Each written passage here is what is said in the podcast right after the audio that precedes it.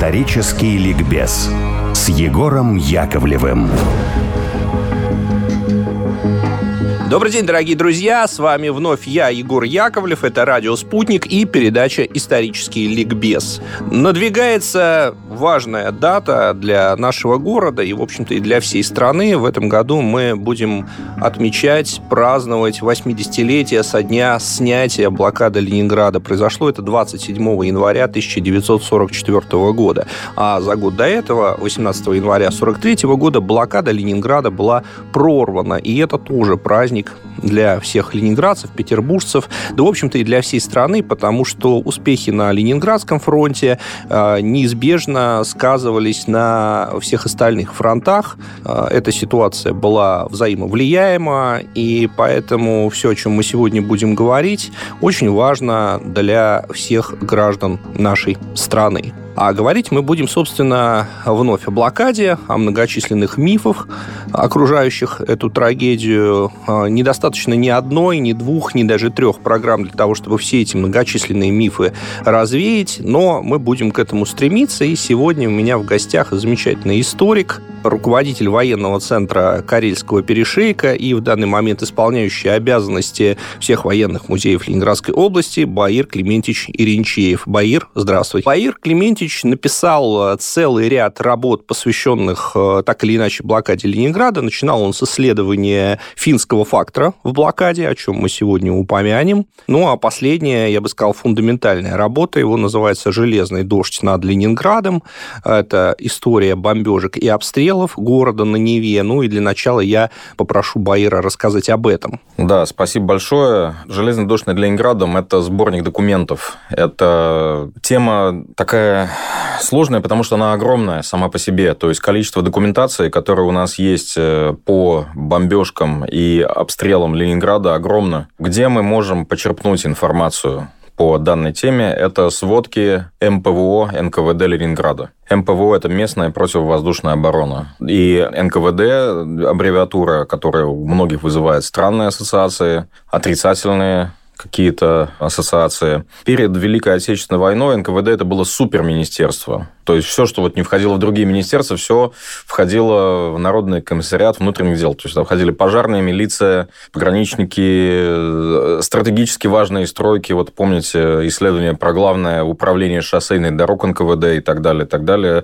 То есть это было суперминистерство, и местная противовоздушная оборона Ленинграда тоже входила в эту структуру. Интересно, что в целом по итогам Великой Отечественной как раз вот в итоговых отчетах эм пэ вэ о Ленинграда писалось о том, что эн ка вэ дэ из Москвы вообще не, за всю войну даже не поинтересовалось, что здесь происходит.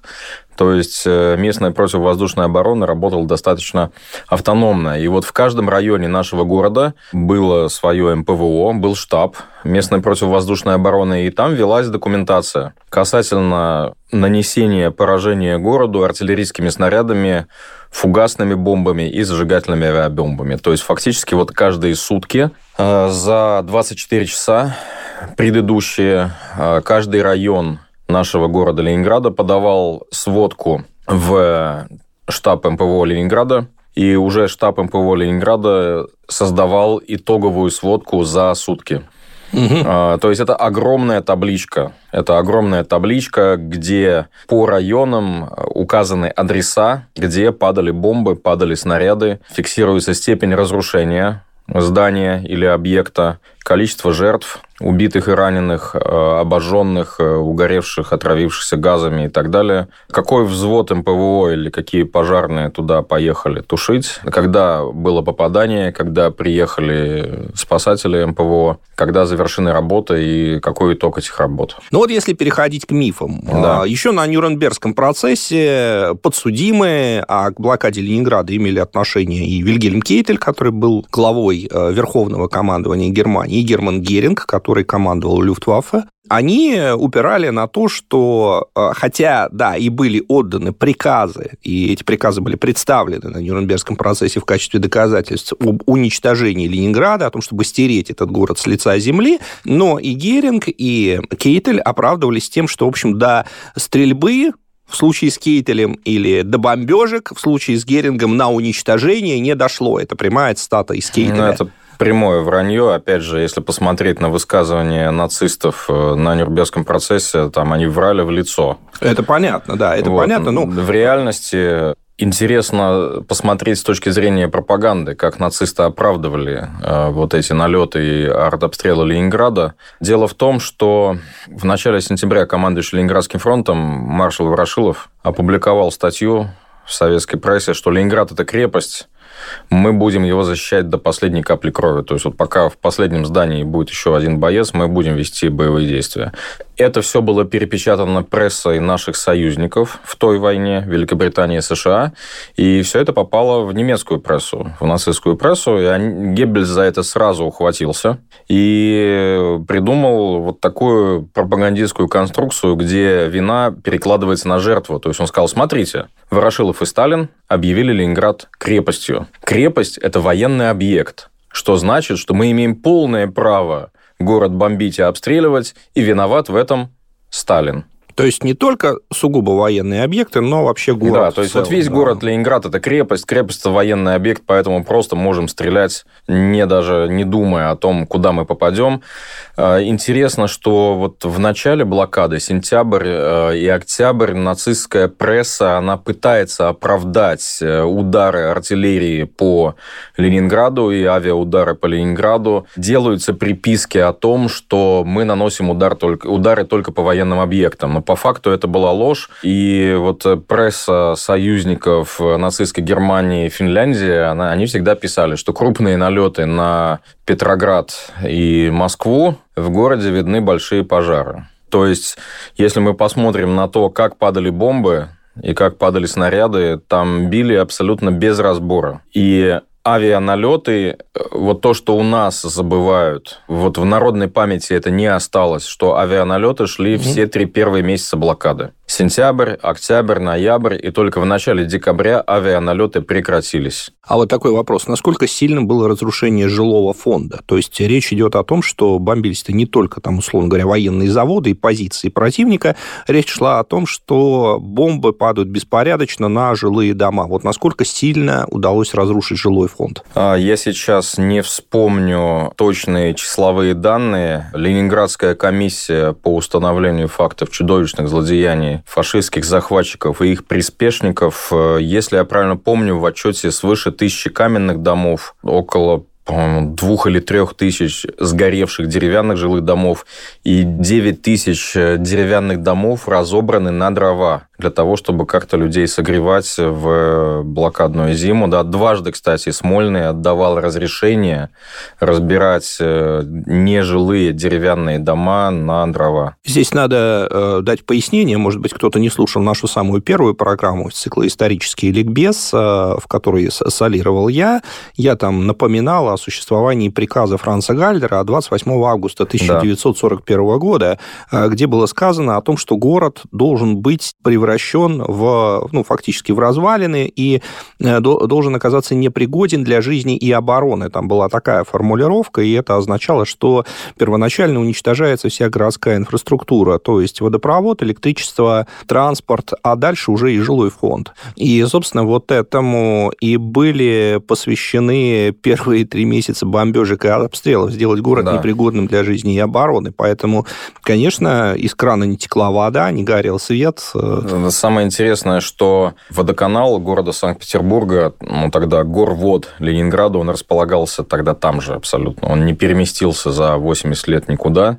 Угу. И он находится на берегу Невы, на изгибе реки нашей. То есть там река делает поворот на девяносто градусов. И понять, куда бросать бомбы, было достаточно легко. Хотя бы по очертаниям реки Нева. Но, судя по всему, из-за достаточно плотного зенитного огня прицельно сбрасывать бомбу у них не получалось. В Горвод попадания были, но все повреждения ликвидировались достаточно быстро. Вода в кранах исчезла, когда начал промерзать водопровод в ноябре и в декабре сорок первого года. Но очень большое количество бомб упало именно вот на тот район, где мы с вами сейчас физически находимся. Это Петра Лаврова, то есть Фурштадтская. Это улица Чайковского, Маховая улица, улица Пестоля. То есть вот этому району достаточно сильно досталось из-за близости... Ну, это моя гипотеза, что целились в горвод, а попали в жилой фонд вот в этом районе города нашего, рядом с горводом. И чтобы электростанции прекратили работу из-за попадания авиабомб, или же что вот горвод как-то там прекратил работу, этого не было. То есть аварийные бригады были наготове все время. И горвод, и Ленэнерго, и пожарные, и эм пэ вэ о, все-все-все были наготове и очень быстро старались. Вот пока было топливо, пока был бензин для автомашин, чтобы быстро выехать на место поражения. Это называлось очаг поражения в документах эм пэ вэ о. Пока у них был бензин, они приезжали, сразу все исправляли. Угу, угу. То есть вот. ос- основная причина того, что перестали работать электро- электростанции, перестало... Исчерпание запасов да, исчерпание, топлива. Исчерпание, исчерпание запасов, запасов топлива, топлива, потому что, опять же, атомных электростанций тогда у нас не было. Да. То есть в условиях, когда город блокирован, понятно, что генерация электричества возможна только при сжигании какого-то топлива. Это мазут, торф, дерево, каменный уголь, дизельное топливо. То есть что-то должно сжигаться. И в условиях блокады мы понимаем, что эти запасы исчерпывались. То есть запасы сокращались. И также вот необходимо понимать, что... Это уже двадцатый век, то есть у людей уже есть электрические обогреватели. В квартирах, ну, вот в моем детстве я их еще видел, вот эти, наверное, вы тоже видели, это просто какой-то рефлектор со спиралью. Или это просто выглядит как современная, ну, вот маленькая электрическая плита, то есть там просто спираль, которая под напряжением тока нагревается и светится. И, как вы понимаете, когда начали отключать котельные, то есть перестали работать котельные центрального отопления, то люди просто начали включать обогреватель электрический у себя в домах, что привело к перегрузке сетей, пожарам, коротким замыканиям. Поэтому в условиях того, что топлива мало, это значит, что электричество мы можем вырабатывать мало. А в городе работают оборонные заводы. У нас есть заводы, которые по-прежнему производят минометы, полковые орудия, производят боеприпасы, производят танки, ремонтируют танки, которые привозятся с фронта. Для этого всего нужно электричество, для того, чтобы станки крутились, для того, чтобы была электросварка. То есть постепенно начинают отключать от электрической сети разных потребителей. То есть сначала это жилой фонд, затем городской электротранспорт. Ну, мы... И затем все да, остальное. Да. Затем все остальное. Поэтому вот паралич заводов Ленинграда в первую блокадную зиму, это просто потому, что не было электричества. Это как раз январь, февраль, март сорок второго года, но потом все постепенно начало налаживаться, заработала на предел, на предел мощности дорога жизни, и ситуация постепенно начала выправляться. Но, конечно, вот январь-февраль тяжелейшее время. И электричество было только в Смольном, в типографии «Ленинградской правды» и на хлебозаводах, для того, чтобы при помощи машин вот, месить тесто для выпечки хлеба, вот, какое бы это тесто ни было. Ну, давай разберем несколько да. комплексов мифов. Да. Вот мы говорили с тобой про бомбежки-обстрелы, и один из мифов связан со знаменитой нашей табличкой, которая висит в нескольких районах Ленинграда, Санкт-Петербурга. Это сторона улицы, наиболее опасна при артобстреле. Эта сторона, это сторона северная, потому что обстрелы шли с юга. С юго-запада, скорее. С юго-запада, даже. юго-запада. Да, да, да, да. Стреляли немцы, которые там стояли. Вот, а финны не стреляли, и очень часто это используется как аргумент об особой роли Финляндии в блокаде, которая вроде как в блокаде, вот согласно этому мифу, и не участвовала. Вспоминают маршала Маннергейма, который в молодости был жителям Санкт-Петербурга, якобы так любил этот город, что вовсе не хотел ему чудовищной ну... судьбы, уготов... уготованной и гитлеровцами. И вот недавно я смотрел видео Тамары Идельман, которая этот миф, ну, отчасти, так сказать, она так очень осторожно об этом рассказывает, но по ну, потому что тому, как это она это подает... Вы знаете, Егор Николаевич, давайте вот я сейчас вам прямо придумаю миф, что вот на заре революционной борьбы Сталин был в Тампере, скрывался от охранки, там был на всяких съездах эр эс дэ эр пэ, ну, да, там да. пил пиво в Тампере, и поэтому Тампере ему так нравился, что он приказал финскую войну Тампере не бомбить. Мало ли кто где был, да, то есть Сталин же тоже поколесил по Европе, и Владимир Ильич Ленин тоже, и многие другие тоже много где были. Если мы говорим о государственном деятеле, о военном деятеле такого уровня, как маршал Маннергейм, то тут речь не про эмоции, речь про то, что руководитель страны считает наиболее выгодным для своей страны в данный момент. На тот момент истории сорок первый год Финляндия считала, что самым выгодным и правильным для нее является неофициальный союз с нацистской Германией. Финляндия была частью плана «Барбаросса». Напомню, что на севере Финляндии командовали совместной немецко-финской группировкой немецкие военачальники. То есть финны сами отдали фактически вот весь север Финляндии под военную... Это вот армия юрисдик... Норвегии. Ну, это, да? да, это вот... Ну, то есть это немецкая группировка, которая да. пошла в наступление на Мурманск. Да, да, да. Же, Николас там... фон Вальк... Фалькенхорст был командующим. Э, ну, потом Дитль, который разбился да, там, да. ну... Это вот, то есть Финляндия четко следовала в кильваторе нацистской Германии. И, собственно, сохранилось энное количество документов, где финское руководство и немецкое руководство обсуждают, что же делать с Ленинградом. В целом, по этим документам видно, что немцы были заинтересованы оставить порт, город им был не нужен. Может быть, оставить верфи для обслуживания своего флота. И граница с Финляндией должна была пройти по реке Нева. Финны, опять же, по косвенным данным, которые сохранились, сообщили немцам, что они тоже не заинтересованы в этом городе, то есть город можно сносить. То, что финская армия не обстреливала Ленинград, если посмотреть на артиллерийские системы, которые у них были на вооружении, на сорок первый год, на сорок второй год, на сорок третий год, на сорок четвёртый. Ну, в целом, у них были трофейные советские системы, которые доставали до Кронштадта, и по Кронштадту они стреляли вполне себе.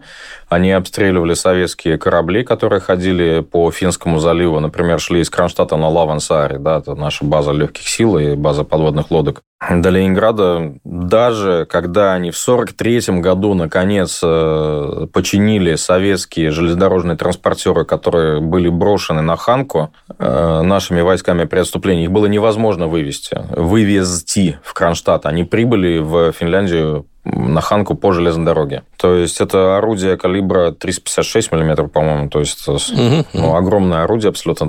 Они были выведены... То есть такие орудия нельзя было оставлять противнику целыми. То есть они были выведены из строя, все системы разбиты и так далее, и так далее. К сорок третьему году финны их привели в порядок, провели стрельбы тестовые из них, вроде все нормально, и поставили их на вооружение своей артиллерии, но, судя по фотографиям, вот, по фотоданным, они даже с Ханка никуда не уехали. Вдобавок, вот даже пулять такой системой по Ленинграду, угу, это требовало бы подставить такую систему под очень серьезный удар в ответ, потому что, напомню, что на южном берегу Финского залива у нас форт «Красная Горка», тоже с очень крупными и сверхкрупными калибрами, поэтому, да, вот всегда, когда финны открывали огонь с северного берега Финского залива, из района нынешнего Молодежного, Зеленогорска, да, ну, это вот руины форта Ина, то по ним сразу начинала работать вся артиллерия Кронштадта,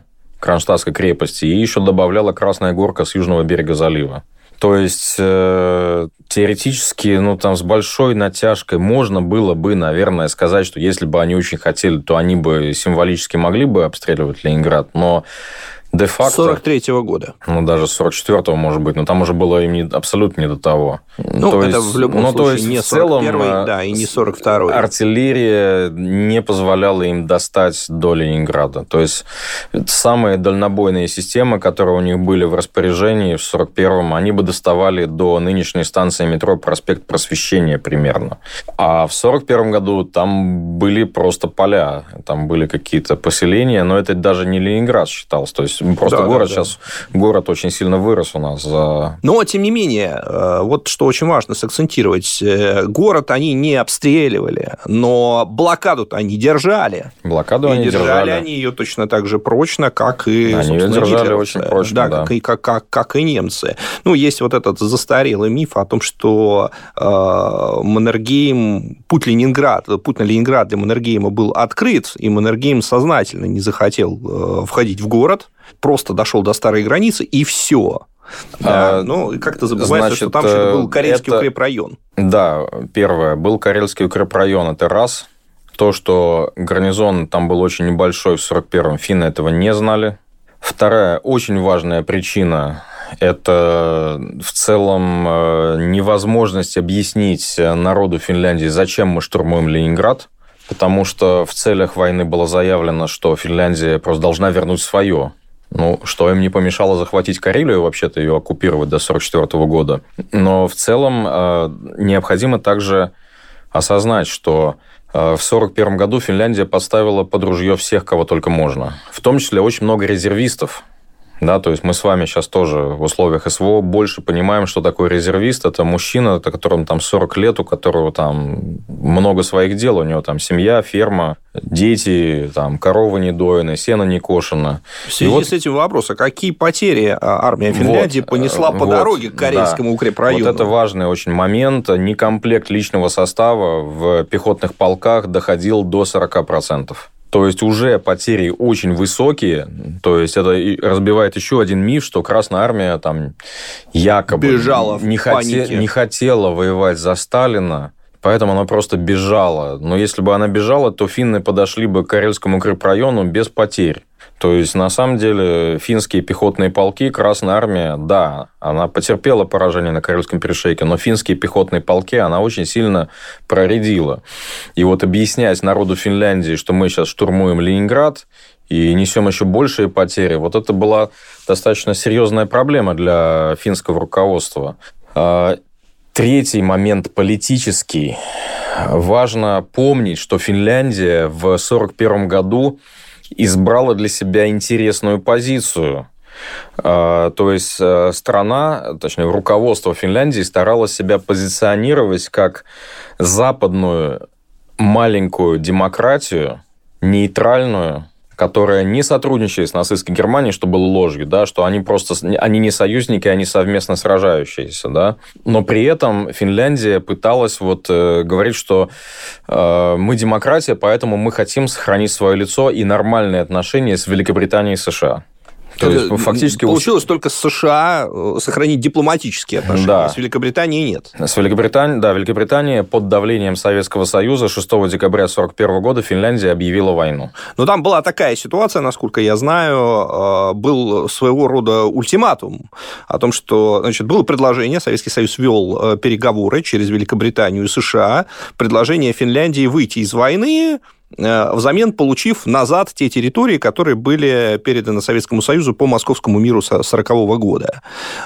Поскольку Финляндия на эти переговоры не согласилась, на это предложение не согласилась, то Великобритания выдвинула ультиматум, что если Финляндия не находит каких-то способов продолжать эти переговоры, какой-то компромисс, то Великобритания будет вынуждена объявить войну. И поскольку Финляндия пересекла старую границу и явно вела завоевательную политику в Карелии, а к этому моменту, я напомню, что уже оккупирован Петрозаводск, да. э, то есть столица советской Карелии, и, если мне не изменяет память, поправь меня, уже переименован даже. Да, они уже его переименовали, и Ленина уже убрали, по-моему. Вот, соответственно, Фин... Великобритания, видя такую позицию, объявила Финляндии войну. И на этом важном тезисе мы уходим на перерыв, сейчас у нас будут новости, ну а после них вернемся и обсудим миф о блокаде дальше.